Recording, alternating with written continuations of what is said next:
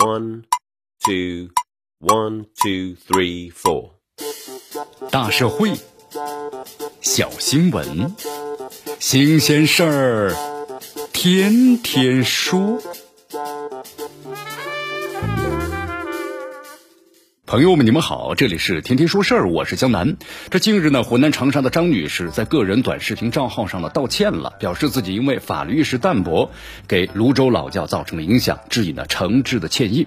这起因是什么呀？张女士此前呢发布了一段让猫啊闻脚的视频，在这视频的前半段里呢，一只猫在舔裸露的脚趾头，并且配上了文字“你能品味的世界”。后半段呢，另外一只猫先是闻了闻脚，但是并没有舔脚，这配文又改成了四百三十六年国窖一五七三，而且配上了国窖呢一五七三广告的音乐。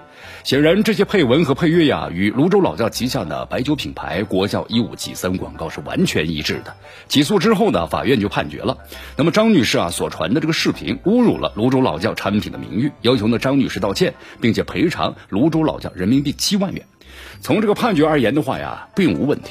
有一些争议的是音乐版权是否合理使用。不过呢，这并不在判决的争议点内。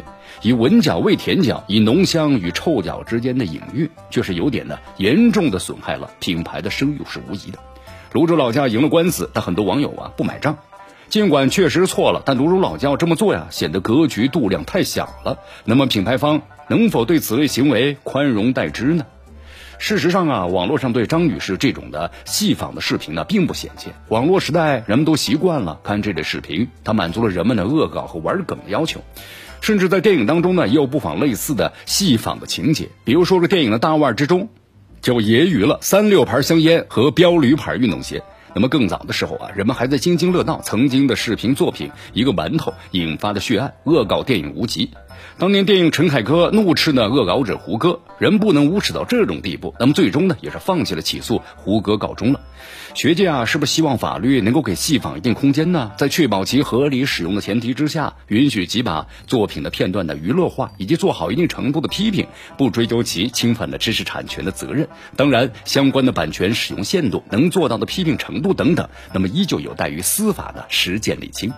但确定的是啊，无论如何娱乐呢，如何批评，都不能够越界到侮辱声誉的程度，这或许是泸州老窖的无法完全宽容的原因。当然网友们呢并不质疑泸州老窖维权呢有什么不对，而是觉得维权的姿势有些不太对。毕竟张女士呢也说了，在收到法庭的传票之前呢，并没有收到呢平台方的删除视频的通知，也没有任何品牌方的人和她联系让其呢删除视频。毫无前奏，张女士就收到了一张法院的传票。品牌方泸州老窖有没有必要直接采取呢对簿公堂的方式来维权？事实上诉讼啊只是各种的救济手段之一，也是呢权力救济的最后手段。显然泸州老窖作为一个大厂，有更方便快捷的方式维护自己的合法权益。比如说可以直接联系上的视频上传者删除视频，如果联系上的侵权方很困难，那么权利人还可以依据信息网络传播保护条例直接联系平台方删帖或者是删视频。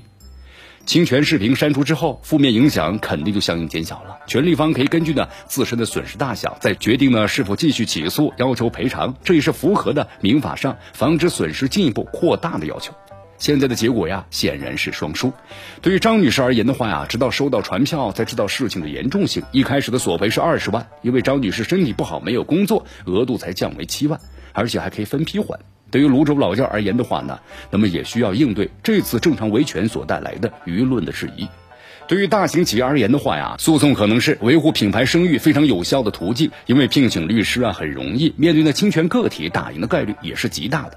但恰恰呢，在面对这类打赢的概率极大的纠纷的时候，大厂更应该是谨慎的来选择纠纷的解决方式。能够文斗，咱们就肯定不武斗，就少占用公司的司法资源，做到呢既赢得权利又赢得用户。